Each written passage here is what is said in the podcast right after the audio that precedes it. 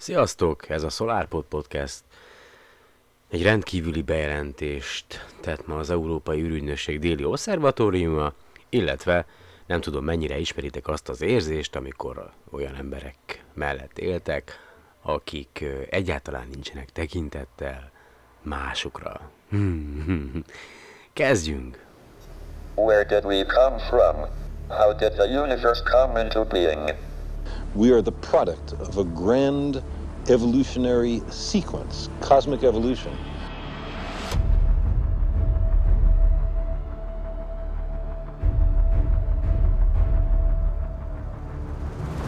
We choose to go to the moon in this decade and do the other things, not because they are easy, but because they are hard. Ignition sequence start. Six, five, four, three. Two, one, zero, all engine running. Liftoff, we have a liftoff, thirty-two minutes past the hour. Liftoff on Apollo eleven.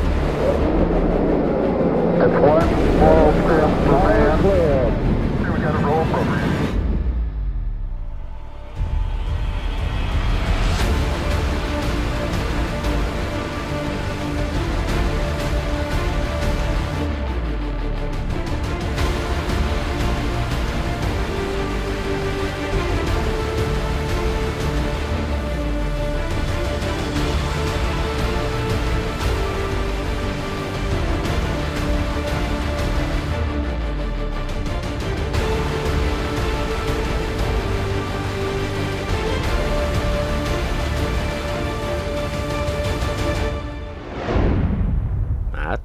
Nem nagyon hit nekem. Ivet, mikor azt mondtam, hogy ha meglépjük azt, amit meglépünk, akkor én többet fogok inni, mert egyszerűen tényleg nem bírom. Tehát tényleg, komolyan, biztos én vagyok a hülye, már sokszor mondtam, de, de van, van egy szint, hogy szokták ezt mondani, hogy ja, Istenem, egy bizonyos szint fölött nem megyünk egy bizonyos szint alá, és na mindegy, megőrülök egyébként. Sziasztok, szeretettel köszöntök mindenkit, ez újra itt a Szolárpod, ez egy gyors, gyors, gyors, gyors, gyors, gyors, gyors elhadart podcast lesz.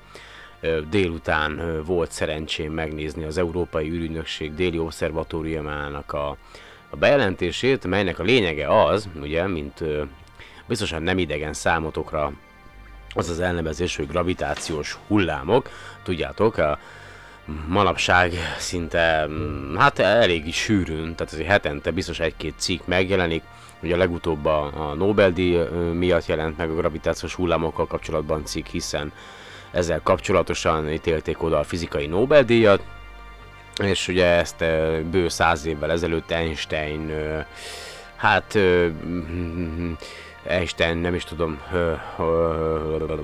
na szóval feltételezte, vagy vagy gondolta ki, hogy ugye maga az űrben, a világűrben a tér az olyasmi, mint egy ilyen vászon, és, és ebben a térben vannak bizonyos, hát azt mondja, hogy fodrozódások, meg különböző összehúzódások, kitágulások, tehát ugye, és aztán rá száz évre sikerült is, is detektálni őket, de nem fogok itt nagyon hülyeséget mondani. A lényeg az, hogy az öt most, hát az a kétezer-tizenhét, azt hiszem augusztus tizenhetedikén, magyar idő szerint tizennégy negyvenegykor történt az ötödik gravitációs hullámnak a, a detektálása.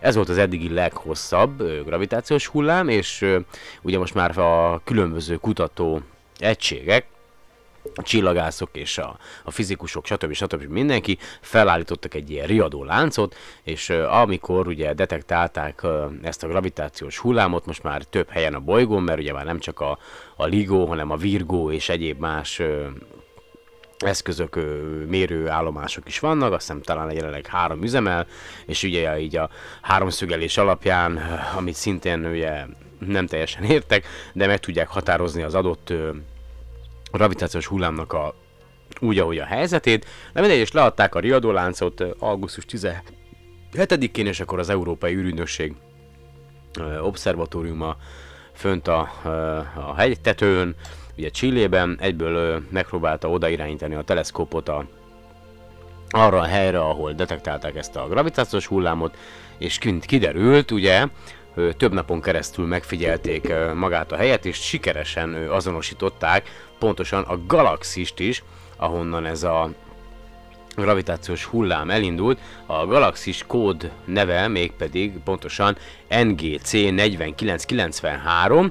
Ö, megnéztem itt a, a, a Wikipédián ezt a galaxist, ö, a, a szinte azonnal frissítették a Wikipédia oldalt, tehát az N G C negyvenkilenc kilencvenhárom, vagy már N G C negyvenkilenc kilencvennégy, tehát így is van katalogizálva, egy ö, elliptikus galaxis, a Hidra csillagképben ezerhétszáznyolcvankilencben fedezte fel Wilhelm, Her- Wilhelm, Wilhelm Herschel, Wilhelm Herschel, és augusztusban kétezer-tizenhetedikén csillagászok ö, azt jelentették, hogy ö, short gamma ray burst, igen, tehát hogy ö, gamma sugárzás kisülést detektáltak, ö, és akkor ezt a ö, gravitációs hullámot, ezt a, ezt a gamma ray burst, ez G R B ezerhétszáznyolcvannyolc tizenhét arra nevezték el, na és akkor azt mondja, hogy itt a kell segítséget kérnem az Indextől, tehát hogy miért ilyen fontos ez a, ez a gravitációs hullám, tehát ennek az ötödik gravitációs hullámnak az érzékelése.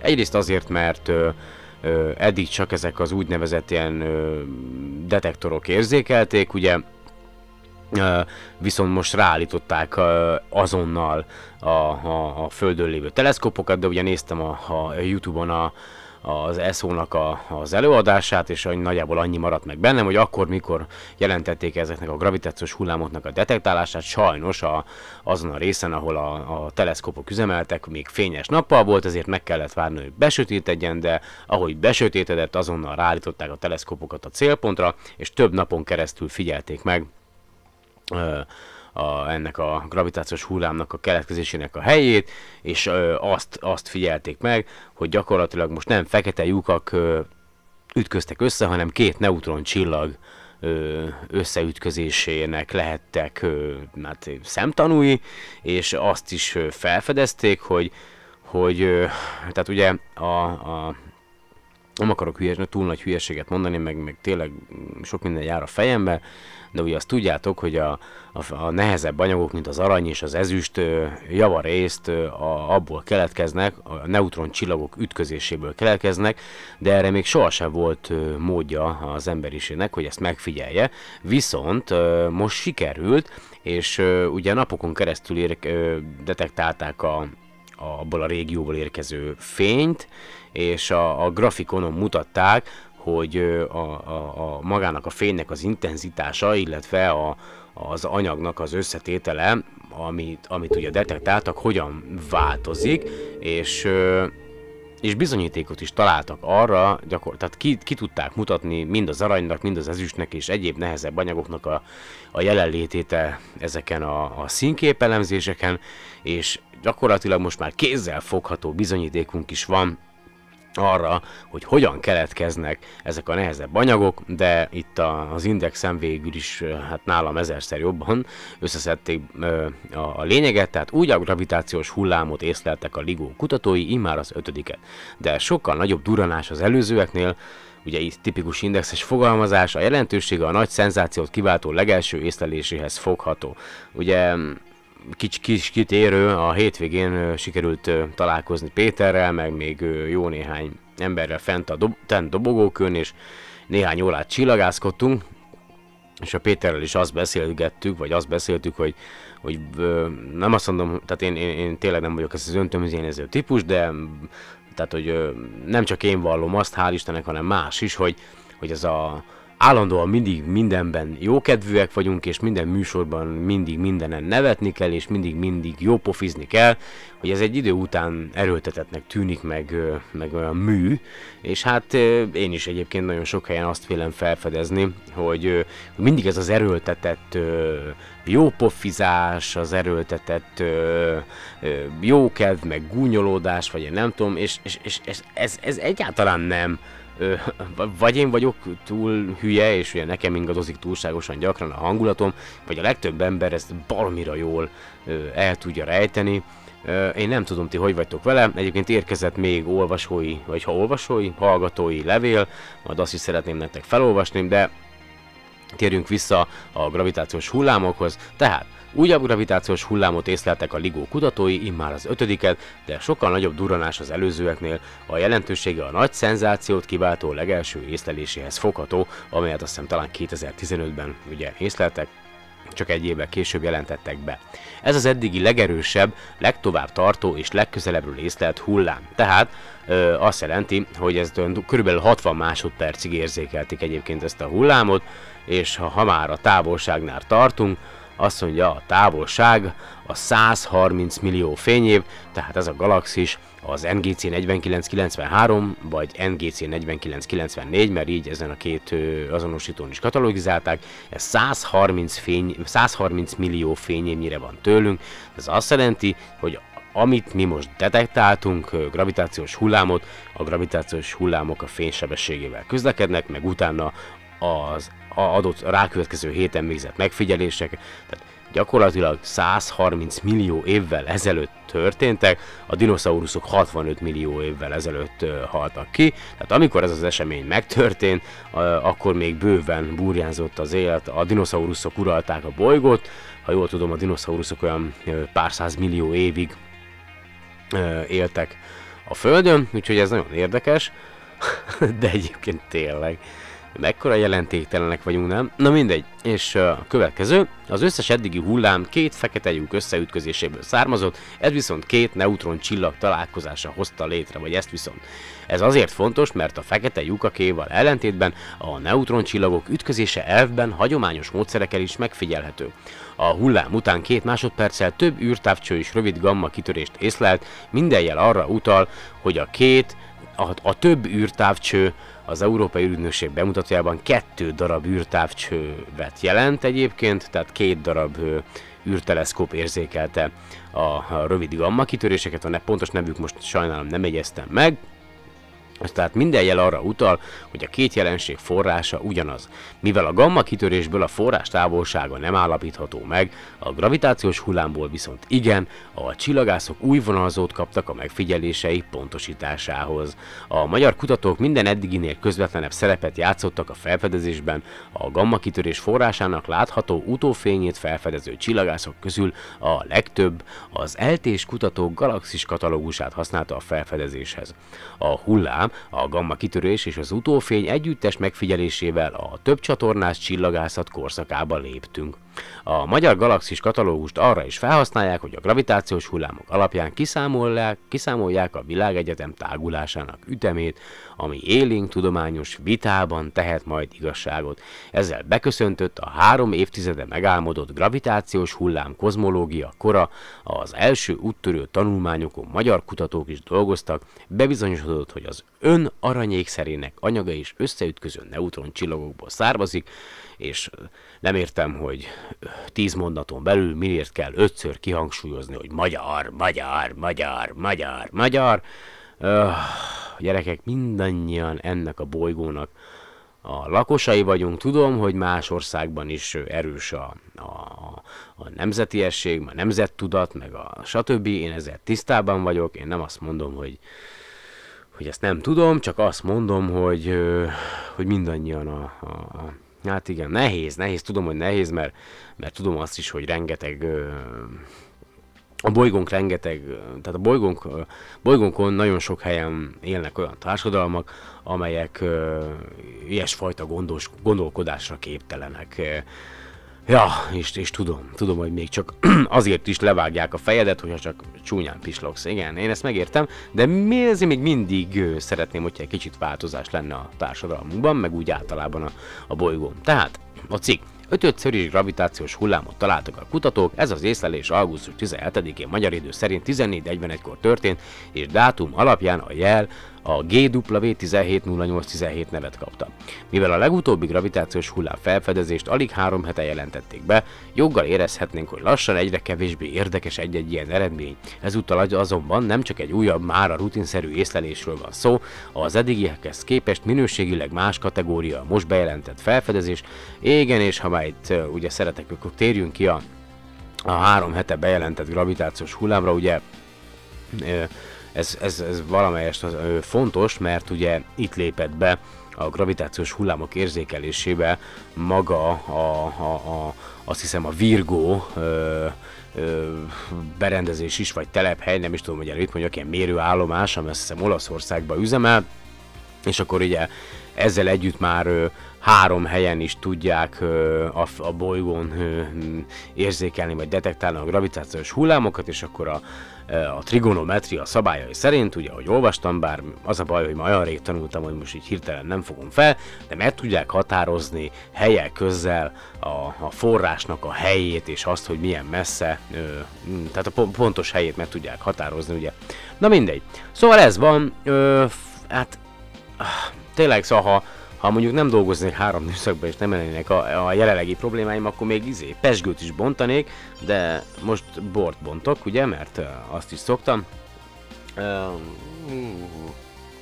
Fantasztikus egyébként az a felfedezés, de hogy a gravitációs hullámokra egy kicsit ö, kitérünk, ugye, ugye ezek olyan dolgok, hogy, hogy azok a gravitációs hullámok, amiket eddig detektáltak, vagy detektált az emberiség, ezek ö, ö, ó, gyakorlatilag ilyen hullámok, ö, összehúzódások és kitágulások a, az, a téridő anyagában, amelyet mi annyira nem érzékelünk, és ö, amikor ezek a gravitációs hullámok keresztül haladnak a bolygón, illetve rajtunk, akkor ö, mi mindannyian, és maga a bolygó is, meg ö, a minden anyag, ami itt van, egy, a, az atomok méretének a, a, a töredékével megnyúlik, aztán összehúzódik. Tehát, de ugye ez olyan kismértékű megnyúlás és összehúzódás, amelyet nem érzékelünk. Viszont, ha a közelünkben, viszonylagos közelünkben történne egy ilyen esemény, egy ilyen neutron csillagok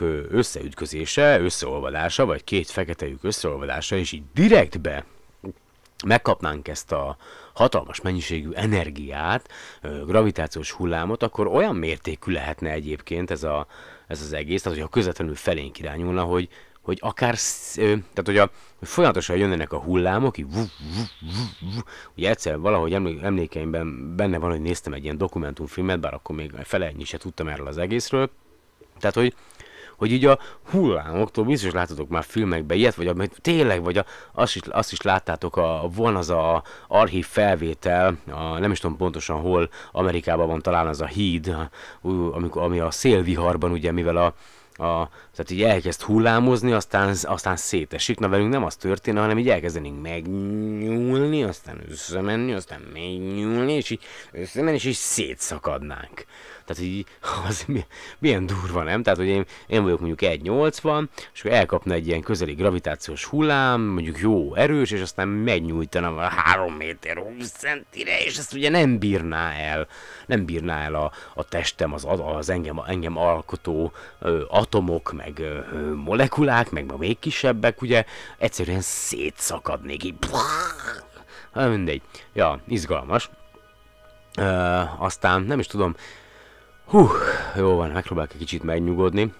Baromira jó volt egyébként a dobogókői fényképezés.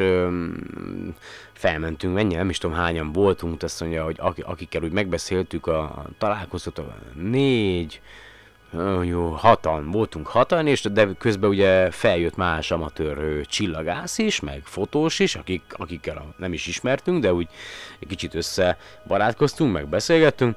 Aztán, hát nem is tudom, hogy mázli vagy pekhünkre volt egy adhok ilyen autós találkozó, amelynek az ötven fős különítménye dobogókőn állt meg, ugye egy órácskára, és akkor jöttek fel a kilátóba a, a reflektorukkal, ugye a világító zseblámpájukkal, a telefonon már a leddel a sötétbe, úgyhogy már, már majdnem frász kaptam, és akkor megkérdezték tőlünk, hogy hogy ti, ti ilyen, ti ilyen, ti ilyen csillagász, csillagászfélék vagytok? És akkor mondom, ó, oh, bakker.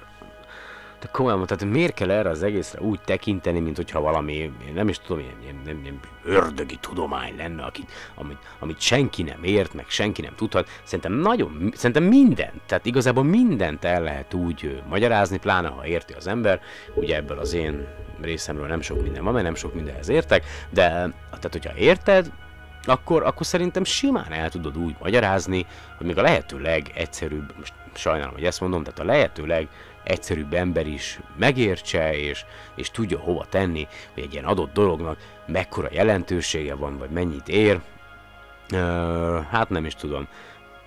Hova akartam kiukadni? A fene se tudja. Na mindegy, szóval jól el voltunk, csillagászkodtunk, és ja, igen, igen, még visszakanyarodok a nyárra, ugye, a Bátorligeten, amikor lent voltunk a csillagászati találkozón, és akkor egyrészt dobogókőn is találkoztam olyan valakivel, aki, aki egyszer-kétszer belehallgatott a podcastbe, illetve ott volt Péter is, aki szerintem már viszonylag több adást is meghallgatott, és Bátorligeten is találkoztam olyas valakivel, akivel elkezdtünk beszélgetni, és aztán kiderült, hogy ja, te vagy a, a, a szolárpodos srác, és akkor mondom, ja, igen, én vagyok a szolárpodos srác, és akkor hát nem, nem ilyennek képzeltelek el, ugye, mondta ő, és akkor kérdeztem, hogy hát mégis milyennek képzelt el, hogy ott, otthon ülök, egy ilyen száz húsz kilós disznó vagyok, és akkor tele vagyok pattanással, és akkor a sör megáll a hasamon, vagy, vagy én nem, nem tudom, hogy minek képzelnek. Tehát, hogy én nem, nem tudom, hogy egyébként, hogy ti, akik még nem láttatok, vagy nem tudjátok, hogy, hogy, hogy milyen vagyok, vagy hogyan nézek ki, hogy egyáltalán minek képzeltek, vagy milyennek képzeltek így a hang alapján, vagy az alapján, ahogy beszélek,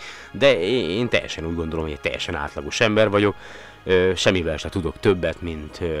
mint bárki más, aki itt körülöttem, mert ugye van, aki már, tehát ki ebben, ki abban érzi jólnak magát, én igazából semmiben sem, még mindig talál, próbálom keresni a helyemet, és aztán próbálok egyébként, igen, megvan a levél, amit kaptam egy kedves hallgatótól, ugye, amikor elindult a podcast, hát öntöményezés, mindig, mindig rákerestem a, az interneten, hogy vajon hány ö, ö, ugye, ö, megosztás van, vagy ö, mennyi megosztást látok, tudjátok, ez a, ez, hogy ho, ho, hát ha valahol jelentkezik a podcast, valahol beszélnek róla, vagy, vagy ilyenek, de hát persze ugye semmi ilyet nem láttam, aztán egyszer csak feltűnt egy oldal, ez a lidércfény pont hu, ö, egy ilyen, meg is néztem, egy ilyen tudományos, fantasztikus, meg irodalmi ö, online magazin, és annak a májusi számában azt láttam, hogy valaki beszámol a, a, a, a podcastemről, hogy elindult egy új podcast, és hogy hát viszonylag érdekes témák vannak, és hogy ajánlja a hallgatását. És képzeljétek el, kiderült, hogy ez a kedves úriember, aki ebben a magazinban írt a podcastről, mai napig is hallgatja az adást, tehát onnantól kezdve, hogy elindult ez az egész, rendszeres hallgatom, hát díjazom a kitartásod. Én néhány óránál tovább nem bírom magamat elviselni, de... És, és ő írt nekem egy levelet egyébként, mindjárt fel is olvasom, mert megengedte, sőt, kifejezetten kértem, na jó, nem, de, de azt írta a beszélgetésben, hogy nyugodtan felolvashatom a levelét, úgyhogy engedjétek meg, hogy felolvassam azt, amit ő küldött. Egy pillanat, mindjárt. Hú. Azt mondja. Így írja. Tisztelt Lisovszki Sándor. Na jó, az annyira tisztelt nem vagyok, de köszönöm szépen a megszólítást. Azért ragadtam billentyűzetet, mert már nem először hallom tőled a SolarPodban, hogy sajnos kevés a hallgatói visszajelzés. Legutóbb hangosan elgondolkodtál azon is, hogy mi lehet ennek az oka, amellyel magam is lényegében egyetértek. Mielőtt azonban ezzel kapcsolatos saját meglátásaim egy kicsit bővebben is kifejteném, hadd szóljak pár szót a podcasttel kapcsolatban. A SolarPodot szinte az indulása óta hallgatom, és azt gondolom, hogy a nyanya... Magy- nyanya... Ez baromi jó. Tehát azt gondolom, hogy a magyar nyelvű műsorok között ez egy hiánypótló kezdeményezés. Mivel jónak találtam, egy rövid hírrel tavaly áprilisban kicsit meg is támogattam, jó, akkor nem május, hanem április, meg is támogattam az általam szerkesztett, ám idén január óta több okból kifolyólag szünetelő amatőr kulturális folyóiratban, link a levél végén. Szerintem a kezdetek óta sokat fejlődött a műsor, és bár az aktuális témák, illetve nyilván az időd energiát függvényében változó a műsor szerkezet, ezt én inkább az előnyére írom. A változatosság, sokszínűség érzetét kelti bennem, és hallatszik rajta, hogy nem előre leírt szövegekből dolgozol, ami meg azért jó szerintem, mert így él a podcast. A felolvasás meg felolvasás, azzal sincs gond, hiszen pontos, releváns inf- majdnem, pontos, releváns... Ó, gyerekek, bocs, kicsit elnyomtam a izémet, a mobil... Azt mondja, tehát a felolvasás, meg felolvasás, azzal sincs gond, hiszen pontos, releváns információt közölsz ezzel is. Őszintén szólva, heróton van már az olyan rádió műsoroktól, amelyekben másodperc pontossággal patika mérlegen mérik az elhangzottakat. Persze időnként nehéz ezt hallani, illetve jelzed is, és tudom, hogy minél több emberhez szeretnéd eljuttatni a Szolárpodot, de ahogyan én tapasztalom, az élet más területen is, területein is, ma már a kevésnek is inkább örülni kell. Szokták ugye mondani, hogy aki a kicsit nem becsüli, a nagyot nem érdemli. De teljes mértékben megértem az igyekezeted, a lelkesedésed, egyúttal bátorítalak, hogy még ha egyedül is, de amíg vissza lendület, amíg örömöd leled benne, addig csináld. Nekem bevált az a módszer, hogyha úgy érzem, fogytán az erőm, visszaidézem az elért sikereket, találkozók, beszélgetések, nagyra tartott személyek véleménye, dicsérete, és azokból merítek erőt. Mindezt azért merem így leírni, kijelenteni, mert magam is jártam hasonló helyzetben. Néhány barátommal kétezer-három novemberében elindítottunk egy online amatőr kulturális magazint, és az interneten ez azóta is működik. kétezer-hét januárjában emellett útjára indítottunk egy folyóiratot, amelyet kétezer-tizenhat decemberéig készítettünk. Közben kétezer-nyolctól kétezer-tízig rádióadásokat, illetve kétezer-tizennégy és kétezer-tizenhat között YouTube csatornákon tévéadásokat is készítettünk. Kezdetben nem volt túl nagy érdeklődés, de aztán mégis kialakult egy közösség, ami méretét tekintve még mindig nem volt túl nagy, de elkezdtek egymás alkotásaira reagálni az online felületen.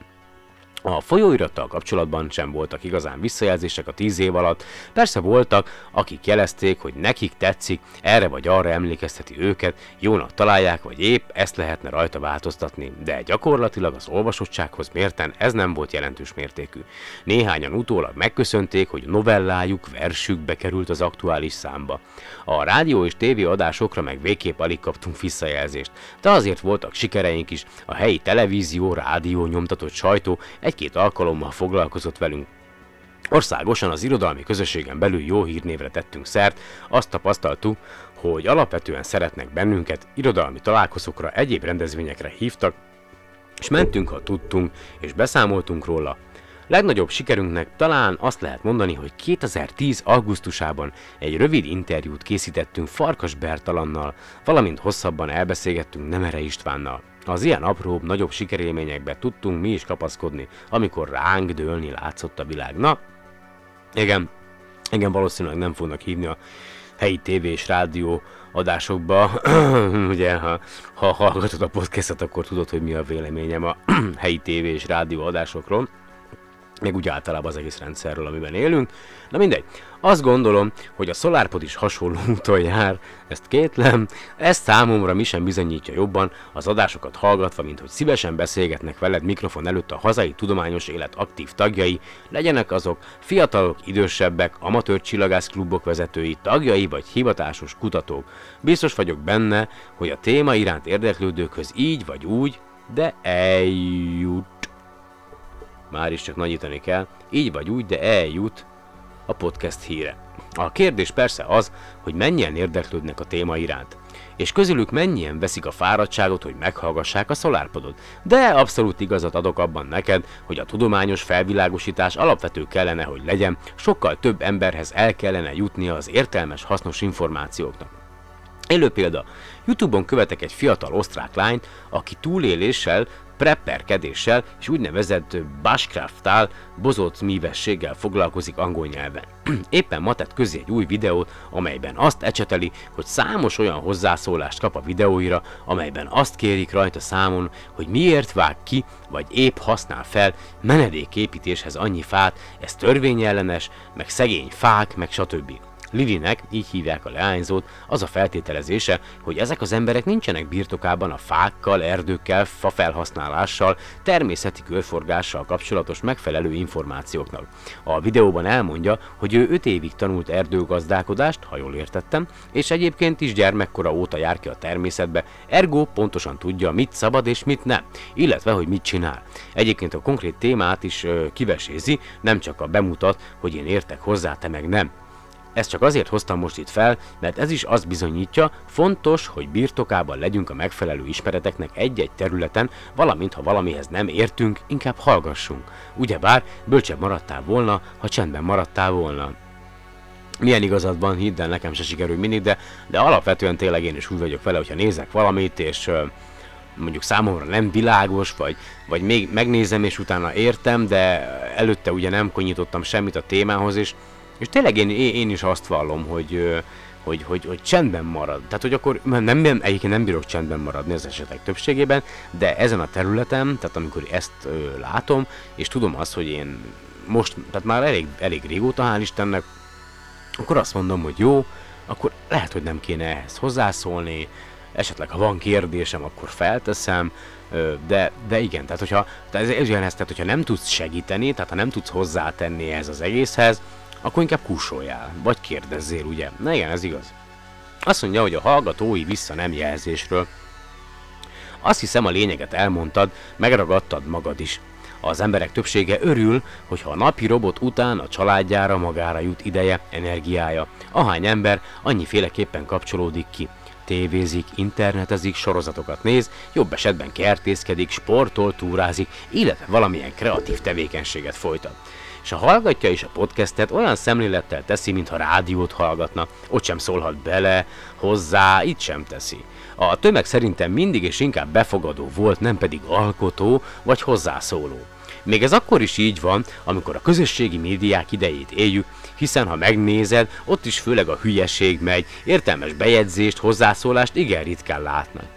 Manapság ráadásul, aki akár még érdemben hozzá is tudna szólni egy-egy témához, nem biztos, hogy megmeri tenni, mert valaki biztosan megfigyeli, mit szólnak az ismerőseim, mi lesz, ha kiderül a munkahelyemen, és milyen igazadban, igen, tényleg, stb. Gondolatok visszatartják. Ez nyilván nem miattad van, hanem az országban, zárójelben világban, kérdőjelel, uralkodó általános helyzet okán, nekem legalábbis ez a tapasztalatom. Aztán biztosan van olyan ember is, aki hallgatja a podcastet, érdekli a téma, de egyszerűen nincs többre ideje, mert huszonnégy órás vállalkozó vagy főállása mellett másod, harmadállásban is dolgozik, hogy meg tudjon élni. Kicsit magamról. Már gyermekkoromban, még a nyolcvanas években, ugye én is nyolcvanas vagyok, egyébként üdv a klubban, kezdtek érdekelni a csillagászat, az űrkutatás. Pályaválasztáskor komolyan gondolkodtam azon, hogy csillagásznak tanulok, de az alkalmassági vizsgálatok során kiderült, hogy vörös-zöld szintévesztő vagyok, ami kizáró ok ennél a hivatásnál, amúgy jogosan. Így a végén informatikus, majd tördelő lettem. Érdeklődőként azonban a mai napig szemmel tartom a csillagászatot, űrkutatást. A kilencvenes évek elején a tudományos érdeklődésemből kifolyólag felkeltették a figyelmem az úgynevezett paratudományok. Azóta sem sikerült magamban sem eldöntenem, hogy ezek valódi vagy áltudományok-e. Öh. Igen, erre nem reagáltam, de most így a, a, a személyes, elfogadod az én személyes véleményemet, akkor azt mondom, hogy én... Öh. Hogy is fogalmazzak, várjál. Tehát, hogy most úgy gondolom, hogy, de nem jelenti azt, hogy egy... Tehát fenntartom a jogot a változásával, ugye el szokták mondani, tehát ugye, ato, ato, mert ugye pont ez a, a azt szokták mondani, az intelligencia, intelligencia, jó, mindegy, szóval ezt mondják, hogy az intelligencia, most erre nem azt akartam mondani, hogy intelligens vagyok, de hogy az intelligencia az pont az, hogy, hogy a lehető legjobban alkalmazkodsz egy, egy adott, adott helyzethez az életben. És ha tegyük fel, mondjuk én most azt mondom, hogy ez az egész fasság, így jóhéjban, de mondjuk jön egy olyan bizonyíték az életemben, amely mindenféleképpen bizonyossá teszi számomra, hogy ez a ö, paratudomány és a többiek, meg a kísértetek, meg a hogy ez valóság, akkor azt mondom, hogy oké. Okay.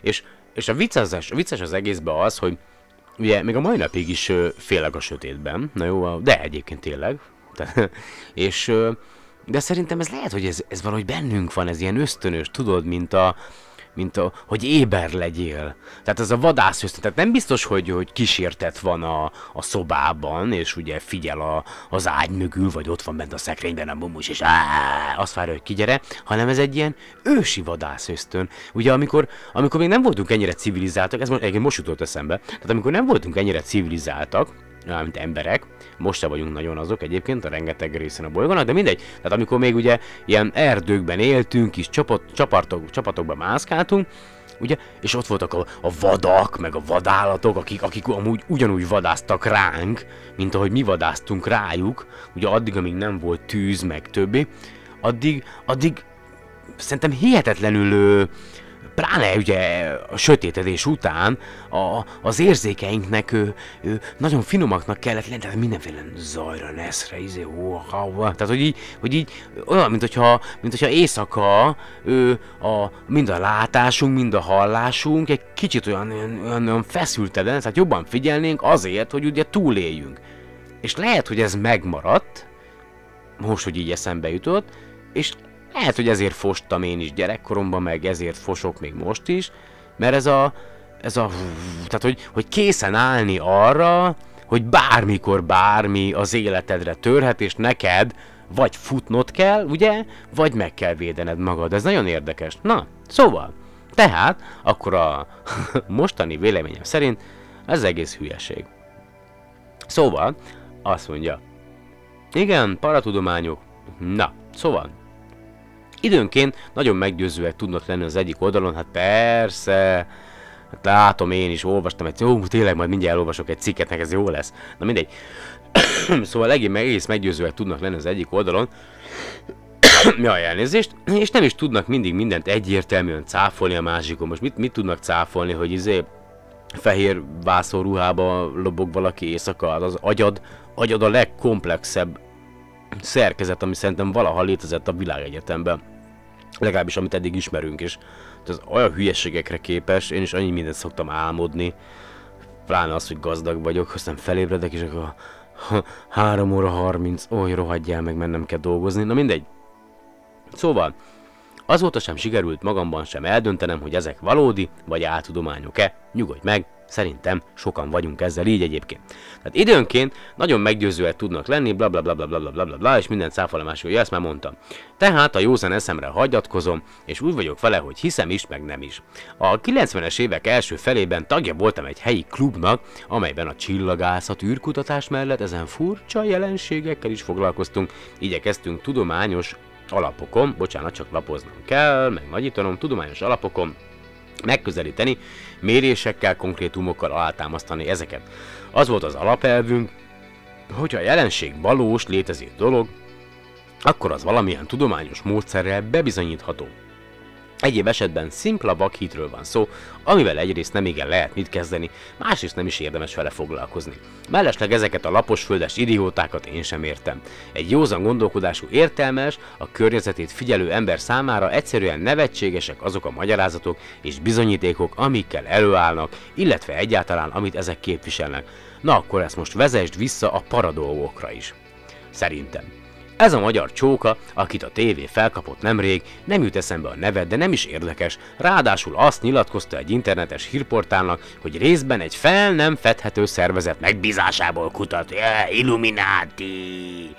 Ez persze jó muníciót ad mindenféle összeesküvés elmélet gyártóknak, agyrém az egész, de nem akarlak ezzel idegesíteni, nem idegesítesz, hát pont erről szól a podcast, ezt mondom nektek, nem is kéne nekem mindig mindenről beszámolni, ha ti írnátok, akármilyen témáról, lásd, ahogy most te is tetted, egy, egy komplett adást meg lehet vele tölteni, és aztán néhány percben mondjuk beszélek egy-két dologról, ami mondjuk éppen fontosabb hír, meg felolvasok egy cikket, de hogy, de hogy lehet ezt a, tehát hogy pont, igen, ez, ez tök jó, tök jó, tehát köszönöm szépen, hogy bekapcsolódtatok az adásba, így az elmúlt időszakban, és remélem, hogy ez a továbbiakban is így lesz.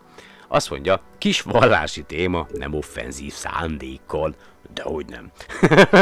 Ne aggódjál, ezt már említettem. Akkor azt mondja, vallási téma, igen.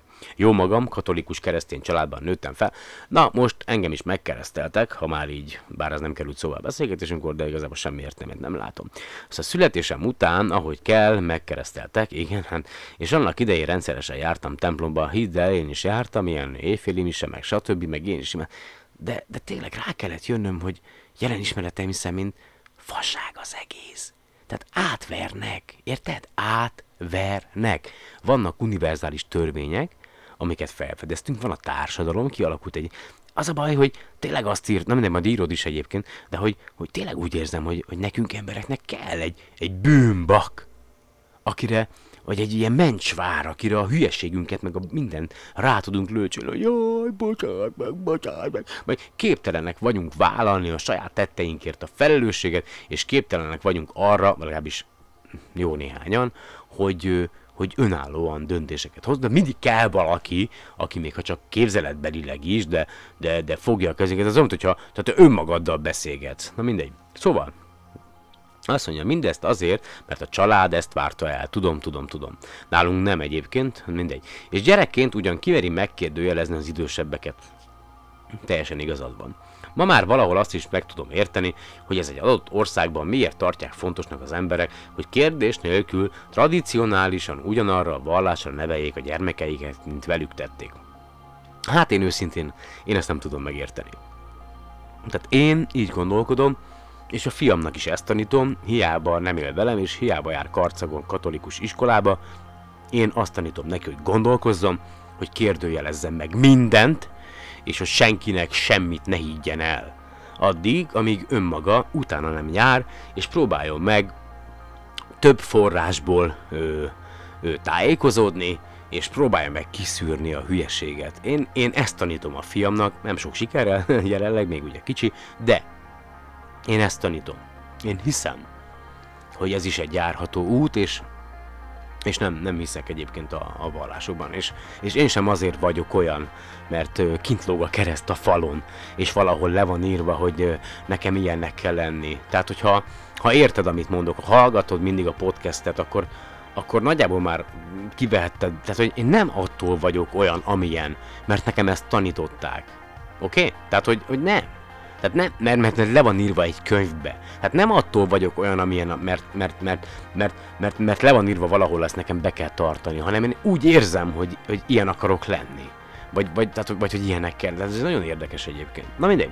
Szóval alapvetően ezt a kulturális nemzeti összetartozás egység motiválhatja. Jó, ezt megértem.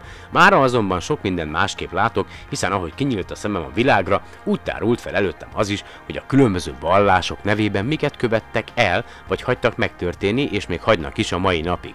Érdekes módon, ezt én tettem hozzá, ezt te nem írtad le, bocsánat. Tehát érdekes módon a hitem, mint olyan, alapvetően megmaradt. Ez oké, okay, nyilván elég mélyen gyökerezik, de az intézményesített vallásban nem hiszek. Nem is vagyok hajlandó templomba menni, főleg amióta hosszú kihagyás meg kérlelés után mégis elmentem egy húsvéti szentmisére, ahol azt ecsetelte a pap, hogy Mózes hogyan menekítette ki a zsidókat Egyiptomból, hogyan választotta ketté a Vörös-tengert, és miként vált ennek következtében tömeggyilkossá, ugye az egyiptomi hadsereg kicsit vízbe fulladt, amely cselekedetét dicsőségesnek nyilvánították. Nézd, ezt a részét én is olvastam, meg az egészet, a, a Jerikó, meg a többi, meg hogy miket műveltek, amíg mentek, és hogy gyakorlatilag az utolsó csecsemőig mindenkit lemészároltak. Ö, igen, te ebbe teljesen egyetértek veled. Tehát sok a kérdőjel. Meg is kérdeztem utána a papot, hogy hát miként kapcsolódik ez, ez a történet a húsvéthoz. Azt válaszolta, hogy van egy központilag kiadott követendő liturgia. Egy szóval köszönöm, de köszönöm nem. Százszázalékosan támogatlak egyébként. Azt mondja, hogy visszatérve a podcastre, ez már a vége lesz. A lényeg mindent összevetve véleményem szerint az, hogy a Szolárpoddal hasznos, releváns, magyarul nem feltétlenül elérhető információkat közölsz. Hát a mai podcastbe gyakorlatilag magyarul is elérhető információkat közöltem, de úgy, úgy én persze értelek. Tehát szellemi értéket közvetítesz. Ja, hogy kibontok mindig egy üveg bort, mi? Na, műsoroknál. Na mindegy. És kifejezetten örülök neki, hogy ma már megvan az a lehetőség, hogy, ó, bocsánat, hogy ne egy végletekig szerkesztett, előre kitalált műsorral tedd mindezt, hanem a te saját stílusodban úgy, ahogyan épp jónak látod. Ez teszi egyedivé a podcastet, és persze más, hasonló a lelkesedésből készülő podcasteket is. És az adás szempontjából nem feltétlenül baj, hogy épp rossz kedved van, ez teszi emberivé, és pontosan emiatt lehet téged tisztelni, hogy ennek ellenére az ilyen napokon is nekiülsz és rögzíted az adást. Ebből látszik, hogy még, ha saját bevallásod szerint ez egy amatőr dolog, de mégis komolyan veszed, fontos neked, és hidd el, innentől kezdve nem csak neked lesz fontos. Köszönöm szépen egyébként, ez tényleg így van, és bejött Ivett! Megjött, igen, eddig bírtad, mi? Odakint. Na mindegy, itt a párom egyébként. Ö, hát neki is nagyon sokat köszönhetek, most leginkább az, hogy itt élünk, amit utálok, de egyébként, de, de, de rengeteget, tehát hogyha ő, mondjuk tegyük fel, nem, vele nem találkoztam volna, akkor találkoztam volna mással, mindegy, de ha vele nem találkoztam volna, akkor lehet, ez a podcast valószínűleg nem indult volna el, mert Mindegy, most nem foglak itt dicsérgetni, jó van, na, imád, mindegy. Szóval, ó, és a távcsöves projekted. Na igen, a távcsöves projektem az jelenleg szünetel, mert egyelőre nincs hol laknunk, csak ilyen átmeneti menedéken. Remélem, hogy ha rendeződnek a dolgaink, én nagyon bízom benne, hogy minél hamarabb megtörténik ez, és lesz hol laknunk, és aztán beáll az életünk egy ritmusra, akkor igen, szeretném folytatni a csillagásztávcsövet mindenkinek programot, fogalmam sincs, ha kell, akkor ha majd Ivet nem vágja le a fejemet érte, akkor önerőből, Ö, ha támogatásokra nem számítok, én tényleg nem, tehát nem, én nem fogok senkitől se kunyerálni, tehát hogy elmondom, hogy mi van, aki szívesen támogat, az támogat, tényleg oda megy, ahova megy a, a dolog, tehát nem, nem a saját szórakoztatásomra költöm el a pénzt, vagy adom valakinek a távcsövet, tehát nincsen itthon nyolc távcsövem, gyakorlatilag egy kivételével már mindet oda ajándékoztam mindenkinek, úgyhogy na mindegy, szóval folytatom a levelét Zsoltinak, egyébként így hívják a kedves úriembert, tehát és a távcsöves projektet, na, azelőtt komolyan le a kalappal, öröm volt látni, hallani, hogy milyen sok felajánlás érkezett, ha nekem lett volna gyermekkoromban ilyen lehetőségem. Hajaj! De csonka családban, egy öccsel, édesanyánk fizetéséből nagyon még álmodni sem mertem, hisz akkoriban, nyolcvanas évek, egy átlagember számára az ilyen dolog megfizethetetlen volt. Emlékszem, hogy talán általános hetedikben egy osztálykirándulás alkalmával elmentünk a Kecskeméti Planetáriumba. Teljesen lenyűgözött. Csillagászati távcsövet pedig a kilencvenes évek elején a fent említett klub keretein belül láttam és próbálhattam ki.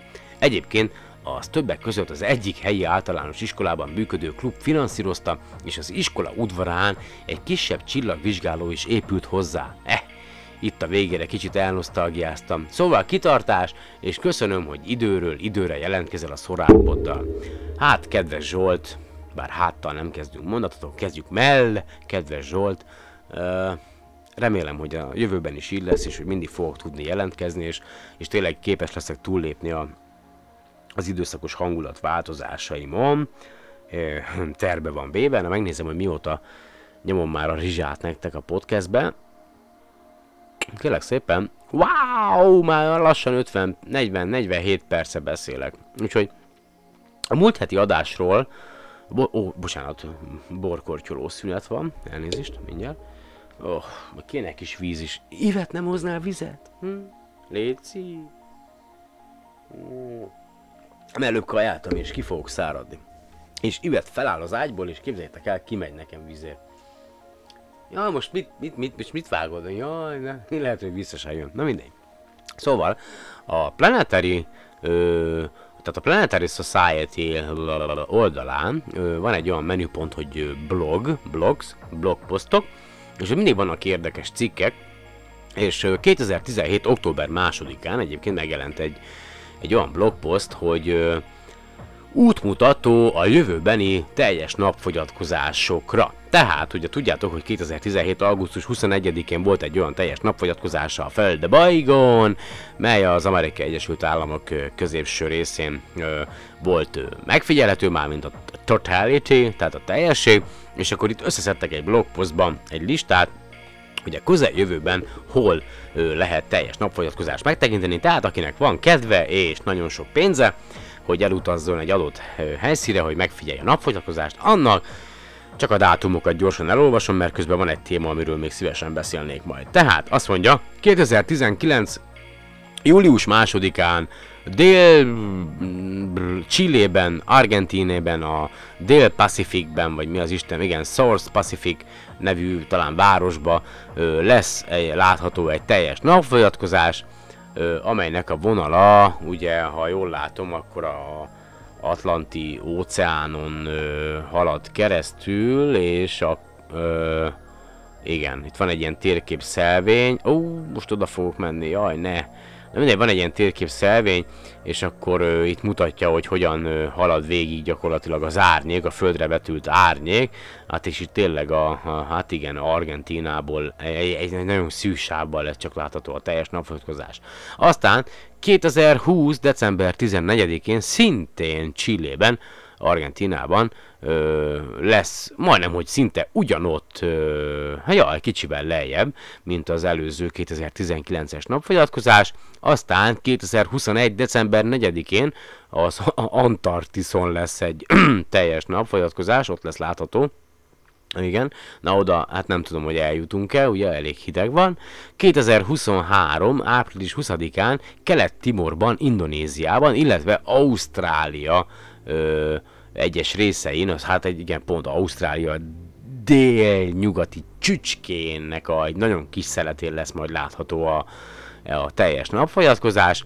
Aztán kétezer-huszonnégy. április nyolcadikán Mexikóban, Egyesült Államokban, illetve Kanadában lesz látható ö, teljes napfogyatkozás, tehát ugye a Mexikóból indul, és egészen így Kanadáig, így, hogy mondjam neki, északra megy fel a, a teljesség, és így a, a Kanada észak-keleti részén halad végig a maga az árnyék. Aztán kétezer-huszonhat. augusztus tizenkettedikén Grönlandon, Izlandon és, és azt mondja, Spanyolországon ö, lesz megfigyelhető egy teljes nap, vagy Spanyolországból lesz megfigyelhető egy teljes napfogyatkozás, illetve kétezer-huszonhét. augusztus másodikán Spanyolország, Marok- Marokkó, Algéria, Tunézia, Líbia, Egyiptom, Szaúd-Arábia, Jemen, Szomália és az Indiai óceánon fog ö, keresztül haladni majd a hold árnyéka, ha bárkit érdekel. Aztán kétezer-huszonnyolc. július huszonkettedike Indiai óceán, Ausztrália, Új-Zéland, igen, és akkor ez az a napfogyatkozás, ami gyakorlatilag pontosan Sydneyn, tehát a holdnak az árnyéka Sydneyn keresztül halad át, tehát hogy megy a nagy semmin keresztül, Ausztrálián át, így a sivatagos, nem tudom milyen elnéptelenedett kenguruk lakta részen, aztán egyszer csak Sydneyn keresztül halad a a hold árnyéka. Úgyhogy egyébként, ha érdekelt titeket ez a ö, oldal, vagy ez a, a cikk, angol nyelven megtalálható a planetary dot org per blogs ö, ö, linken, de majd a podcast leírásába szerintem be fogom nektek linkelni, és akkor egy kis szünet, iszunk egy kis vizet, aztán még egy gyors téma következik.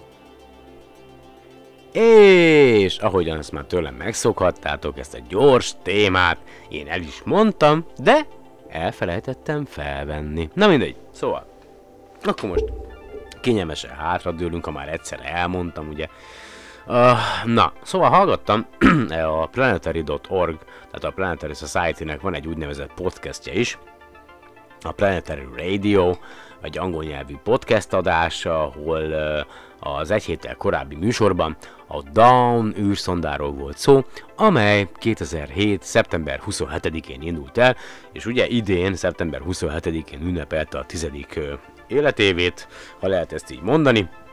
Ez az űreszköz, amely elindult a Földről a nap uh, elektromos, uh, nap elektromos ion hajtóművével, hogy feltérképezze, felfedezze számunkra a Vesta aszteroidát, illetve a Ceres kisbolygót. Ugye tudjátok, hogy a Ceres felfedezése miatt lett aztán a Plútó is kisbolygó, nem pedig rendes bolygó a naprendszerben, mivel a Ceres, ha minden igaz, ha jól tudom, akkor nagyobb egyébként a Plútó, és maga a Vesta és a Ceres a fő aszteroida övben található, és ez a két test alkotja, vagy tartalmazza a fő aszteroida övben lévő aszteroidák, meteorok anyagának, vagy tömegének negyven százalékát. Na most, és ez az űreszköz a kis napelemével, ö, meg az általa előállított ion, ö, ö, ion hajtó, az, az, az általa, ö, na nem mindegy, szóval értitek, tehát a hajtó művével, a kis sugározta ki magából a, a, a, a, a, hogy is van, olvastam utána, hogy hogyan működik egy ilyen ö, ion hajtómű, tehát hogy van valamilyen nemes gáz, amelyet az elektromos árammal felhevítenek, vagy ilyen nem tudom, tehát ilyen plazma állapotba hoznak, és akkor ha ilyen erős mágneses téren keresztül ö, ö, nyomatják ö, át ezt a, a plazma állapotban lévő ö, akármit, és akkor gyakorlatilag ezek a kiáramló ö, a, anyag, ez az, ami meghajtja az űreszközt. Ugye ennek az a nagy, nagyon nagy hátránya, hogy hát, hogyha innen a Földről szeretnénk egy űreszközt elindítani ezzel a hajtóművel, akkor szerintem nagyon sokáig próbálkozhatnánk jelenlegi helyzetben, mert nem sikerülne, mert mert ugyan hosszú távon sokkal nagyobb sebességre tudja felgyorsítani az űreszközt a világ űrben, mint a hagyományos hajtóművejünk, viszont a Föld gravitációs erőjének leküzdésére jelenleg alkalmatlan ez a meghajtás, úgyhogy még mindig kénytelenek vagyunk a jól bevált rakétákat használni, és kint a világűr majdnem tökéletes vákuumjában pedig nagyon jól tudjuk már alkalmazni itt a naprendszeren belül ezt a ö, ö, meghajtási típust. Na és ö, ez az űreszköz, ez a Dawn űreszköz azért indult útjára, hogy feltérképezze számunkra mind a Vesta, mind pedig a Ceres égitestet, és ezen az űreszközön található úgynevezett, egyébként ezt már egyszer elmondtam, és most valamire nehéz megint elmondani, négy úgynevezett angolul reaction wheels, vagy reakciós kerék, vagy reakciós tekercs, amelyből a alapesetben három darabra van szükség ahhoz, hogy magát az űreszközt irányba tudják állítani, mozgatni, jobbra-balra forgatni. Ugye van, a, a, a, mint egy ilyen giroszkóp, úgy működnek ezek a tekercsek, ezeket elektromos, áram, ö, ö, ö, elektromos árammal ö, forgatják, és ugye ahogy forognak, mint tudjátok, van ez a fidget spinner, vagy nem tudom micsoda, ami most nagy divat vagy őrület volt a gyerekeknél, vagy még nem is tudom, nem csak a gyerekeknél, és e, ugye hasonló elven működhet ezek is, és ugye amilyen sebességgel ezek forognak, vagy az egyik tekercs forog, ugye úgy, úgy áll egy adott irányba maga az űreszköz, na mindegy, és azért, azért van négy tekercs ezen az űreszközön, mert ugye háromra van szükség, de azért gondoltak arra, hogy hát legyen egy tartalék, hogyha ne talántán ugye tönkre menne ez a dolog, és a podcastben ugye megemlítik, hát nem igazán szeretnek mechanikus dolgokat vinni űreszközökön, de sajnos hát ugye jele abban az időben nem volt nagyon más megoldás, úgyhogy kénytelenek voltak ezt alkalmazni, és hát mit ad Isten, a fellövés után három évvel, kétezer-tízben, mikor megérkezett azt hiszem az űreszköz a, a Vesta ö, aszteroidához, az egyik ilyen ö, kerék vagy tekercs tönkre ment, bedöglött, és akkor a kutatók vagarták a fejüket, hogy mit csináljanak, és akkor azt mondták, hogy jó van, akkor összeállt ugye a, a NASA, a Jet Propulsion Laboratory, meg az Orbital á té ká-nak a szakemberei, és kidolgoztak egy olyan szoftvert, vagy egy olyan algoritmust, amely alkalmassá tette az űrhajót, vagy az űreszközt arra, hogy két darab ilyen reakciós tekercsel, illetve a rajta lévő hidrazin üzemanyaggal tudja magát ö, irányba állítani, és hogy miért volt rajta, vagy miért van rajta hidrazin, ilyen hagyományos rakét, űrhajó meghajtó üzemanyag, azért, mert ö, mert ezzel a hidrazinnal lassították le ezeket az úgynevezett, vagy alapesetben lassították volna le ezeket a reaction wheels-eket, vagy reakciós tekercseket, mert ezek a tekercsek ugye egy idő után ö, fokozatosan felgyorsulnak, és az az üzemanyag, nem tudom, hogy működik egyébként, erre nem derült fény a podcastben, meg én sem néztem utána, de ennek az üzemanyagnak a felhasználásával lassították le ezeket a tekercseket, hogy ne pörögjön fel túlságosan maga az űreszköz, ugye ne forogjon össze-vissza, és hát a második ilyen reakciós tekercs az kétezer-tizenkettőben ment tönkre, a harmadik pedig kétezer-tizenhatban, és most ugye már több mint két éve kering a, a Dawn űreszköz a, a Ceres kisbolygó körül, és lassan elfogy egyébként a rajta lévő hidrazin üzemanyag, és hogyha ez elfogy, akkor ennek a küldetésnek is vége lesz, és még jelenleg ismeretlen az, hogy hogy hogyan fog majd az űreszköz végül is megszűnni, működni, de a, a nem túl távoli jövőben egyébként erre sor fog kerülni, úgyhogy készüljetek fel arra, hogy nem sokára majd erről fogtok cikkeket olvasni, hogy itt a vége a Dawn küldetésnek, meg hogy hogyan fog megszűnni, na mindegy. És elég sok mindent köszönhetünk egyébként neki, többek közt azt, hogy nagyon sok mindent a Ceresről ö, sikerült ugye megtudnunk, mégpedig az, hogy elképzelhető, hogy a felszín alatt, még ha nem is folyékony, de akár fagyott ö, állapotban lehet víz, és ö, a Ceresnek a felszínén van egy ilyen néhány százmillió éves jégvulkán is, amely önmagából ilyen fagyott ö, iszapot, vagy én nem is tudom mit lövel ki, és ugye a Ceresnek a felszínén vannak ezek az úgynevezett fő, ö, fényes foltok, azok pedig ugye a, a, a végülis a, a, a, a, tehát a, a podcastben az volt, hogy azt feltételezik a tudósok egyébként, hogy valaha a Ceresnek a felszínén volt folyékony halmazállapotban víz, vagy a felszín alatt, most pontosan ezt a tudósok se tudják, és ugye ez, ez a víz, ez, ez tartalmaz magában idézőjelesen oldott állapotban sókat, amely nem csak a konyhasó, amit ti esztek, hanem különböző, vagy eszünk, bocsánat, vagy ízesítjük vele az ételt,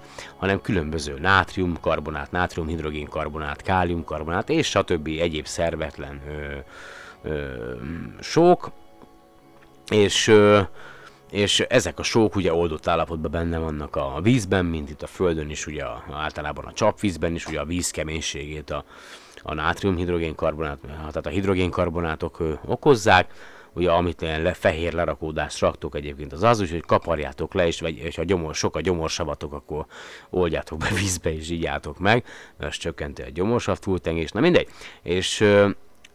az az elmélet, hogy ö, ugye a, a, magának a Ceresnek a felszínét is bombázzák, vagy bombázták aszteroid, meteorok, vagy meteoritok, és amikor ezek becsapódtak a Ceresnek a felszínébe, akkor a felszínre került ennek a, a víznek egy része, ugye, és az a, abban lévő ö, sók is, és aztán a, ez azonnal megfagyott, ez a víz, és ugye mivel a Ceresnek nincs légköre, ez a víz ugye a, az űr hatására, ugye a nagyon-nagyon lecsökkent nyomás hatására, szinte azonnal, vagy az idők folyamán elszublimált, tehát ugye egyből ö, gázhalmaz állapotúvá alakult, és, ö, és aztán a felszínen ott maradtak ezek a sók, ö, a kivált sók, és ezek a sók, mint ahogy a Földön is ugye vannak ilyen, ilyen úgynevezett sós részek, ezek sokkal jobban visszaverik a, a rávetülő napnak a fényét, mint, mint a Ceresnek a, a felszínének az egyéb részei, és vala, ezek a sók azok, amelyek ezeket a fényes pontokat alkotják.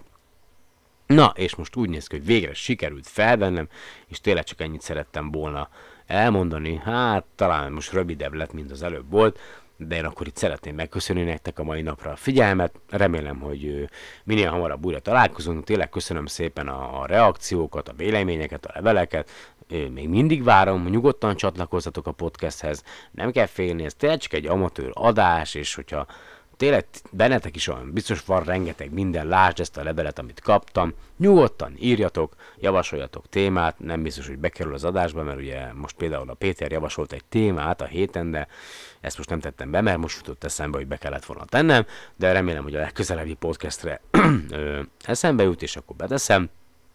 Nagyon-nagyon, tényleg nagyon szépen köszönöm, hogy itt vagytok, és ahogy látom, még ha csak egy-két fővel hetente is, de valamiért egyre többen lesztek. Remélem, hogy ez a továbbiakban is így lesz, és azt is remélem, hogy ez a podcast meg fog majd ő, tudni maradni mindig olyannak, ö, amilyen. Persze azt is remélem, hogy fejlődni is fog, és nem olvastam fel Asimov könyvéből még egy részt, de már egy órán túl vagyunk. Ígérem, legközelebb ö, ezzel kezdek, Asimov... Ö, ugye Utikalauz második fejezetét fogom felolvasni, nem tudom mikor lesz, remélem, hogy jövő hét vége felé ismételten tudok jelentkezni, majd közepetáján. Köszönöm szépen a figyelmeteket, írjatok nyugodtan a szolárpod kétezer-tizenhat kukac gmail pont com címre, vagy facebook pont com per szolárpod, ott is tudtok írni. Hát, remélem, hogy kellemesen fog telni az az időszak, amire újra találkozunk, addig is sziasztok!